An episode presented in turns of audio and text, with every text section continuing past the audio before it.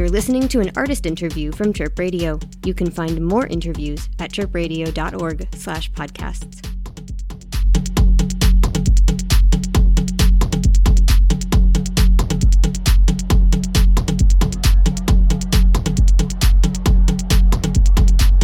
I'm Jessi D. I'm with Chirp Radio. Hi, I'm Ariel Zetina. Thank you for having me.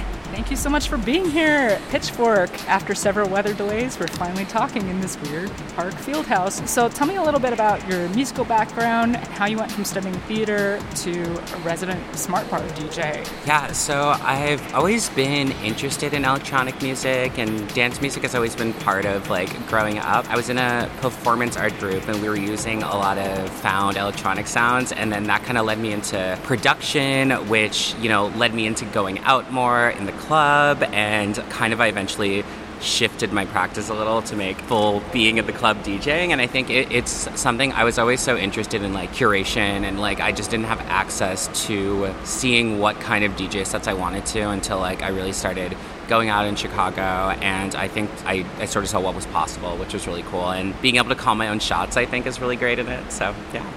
Can you remember any memorable DJ experiences or live music experience that you had that informed like, oh, I could do this too, and I could do this in my own way?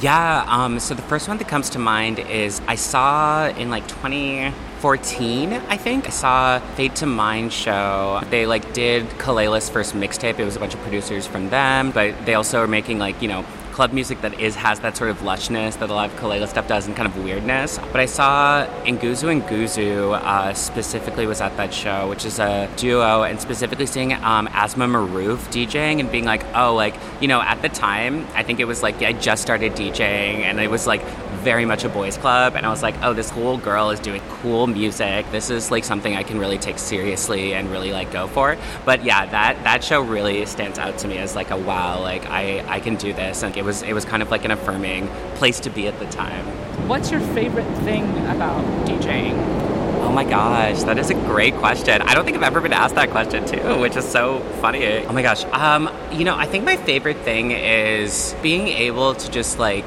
to get things to flow and move in a really to move in like the chaos of it all. I think like, you know, it's like it sounds like a very crazy thing. The music doesn't stop for like a number of hours. Like you have to be like on your toes and it's very like live in the moment. So I think for me that kind of like presence of actually really mixing two tracks together and like really trying to do it like and creating something new with that that for me is like totally what what initially got me into it and i think it's still like you know what i really like about it so i i dj as well on the side and i feel like part of it is planning and part of it is just throwing those plans out the window. And as somebody who likes planning that's really liberating for me to be like that's not what the room is feeling.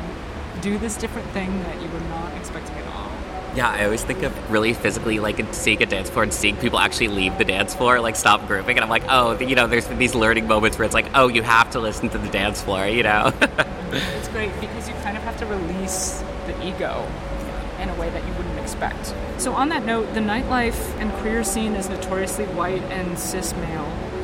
What are you doing to counteract this in your sets? How did you rise above that when you were first starting out? It, it's so funny because I think for so only I feel like in 2023 is like sort of a conversation around like inclusivity in gay spaces and like specifically like you know actual neighborhoods it's like being talked about for the first time which i think is so crazy. And i, I think that i was always really passionate about doing something different that i wasn't because I, I sort of was like i'm hearing the music i want to be hearing in non-gay spaces or ones that don't aren't specifically catering to one type of person, but no queer people playing it. But then you know, hearing a lot of music from a lot of my friends, and they were listening to like the same stuff I was. I'm like, oh, there's this whole there's this interest in this thing. But I think I think it's for me, it's like really being able to working in these spaces. I think I was initially able to like do what I can do, but within the sort of confines of have the neighborhood or have the bar, every anything like inform what I'm going to play, and then kind of subvert it and put my own side thing on that. And I think for me,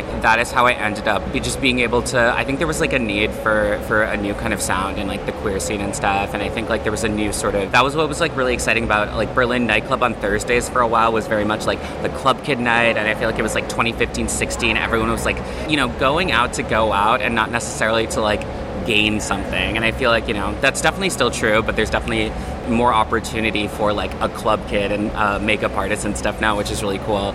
But I think at the time it was just like people were just like, I want to like look good tonight. I want to try something new. And yeah, I was sort of a part of that scene coming up. And I think we were all feeling the same way of what you were saying.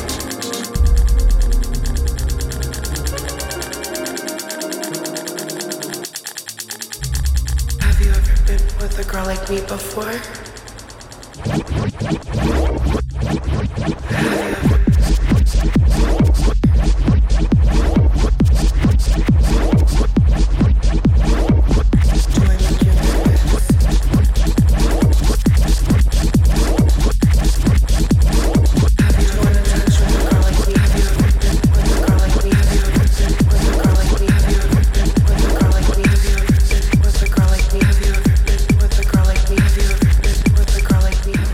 2022, you released an album called Cyclorama. It's been described as having a ensemble nature. Can you describe this vision and tell us about why it's important?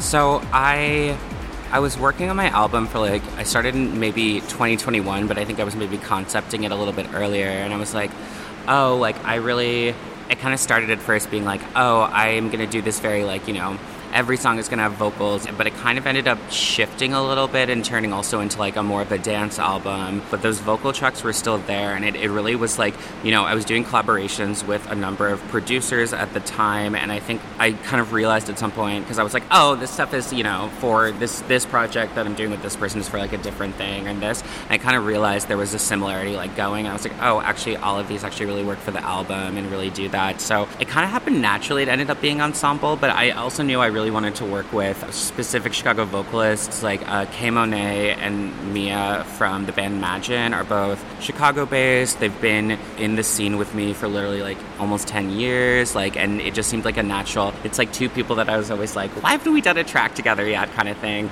And same with the, the producers on the other ones. We had just like really quick sessions and some were like online and back and forth and some were in person. And then I was like, oh, all of these stuff all makes sense together. And I think that for me, like really informed the record because like it wasn't only about me, but it's also like for the community that I'm in. So I think it was important to have. I, I, really think that like you know my favorite parts of the album are all like you know lyrics that are written by someone else that were like I was like this was brilliant. I would have never thought of this. So. So today, or as of recording, it's Saturday at Pitchfork. Go on tomorrow at 1 p.m. Congratulations. Thank you. I'm really excited about it. Can you tell me about this crew of makers that you've assembled for this performance and how you envisioned it and how that uh, came to life? Yeah, so when Pitchfork came to me, they you know they didn't really specify like what kind of set they wanted. I, I, could do a DJ set, I could do a live performance, and I sort of was like, I think I would play like a really good DJ set at 1 p.m. But I was like, you know, I'm in Chicago.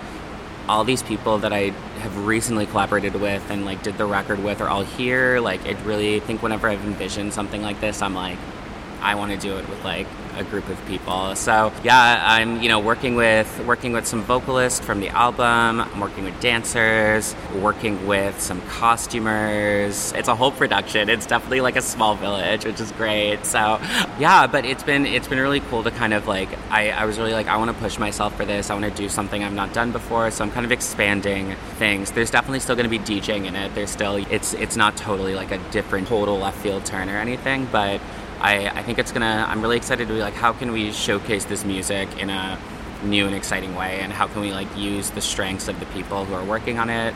Yeah, it's been really cool so far. It's been really fun. Yeah. I'm so excited for you. And why is performing Cyclorama like this important to you? So I think that so much of concepting the album was about theatricality and performance and you know it's it's the kind of idea behind it is you know all of these tracks are sort of these different almost like stars or like clouds on top of this imagined cyclorama this imagined sort of sky. I always think about the oklahoma the musical like the the backdrop. I was like that's what i think. It's like that that is the vision.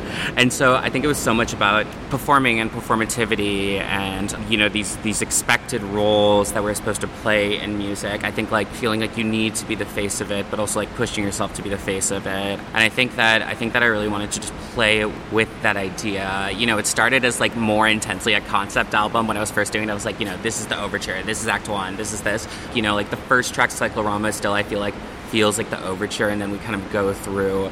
There's there's some sort of maybe not narrative through line, but there's a, a sort of you know I think in all albums that's also true. But I, I really wanted to comment on the and, and be cheeky about it too, you know, and be be have fun with it. I was like, you know, my friend told me that she's taking her four year old to the show, and I was like, honestly, I think it's gonna be great. There's gonna be a lot of colors. It's gonna be very bright. I was like, sounds great for a four year old. So yeah. Seriously.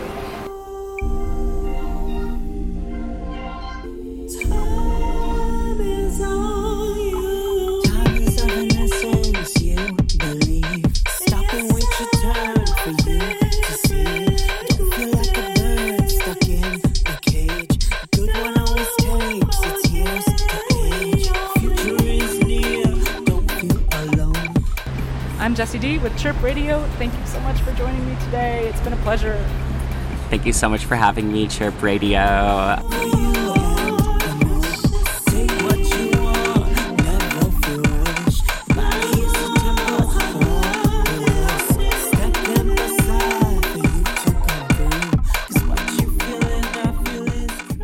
This has been an artist interview from Chirp Radio. You can find more interviews at chirpradio.org/podcasts.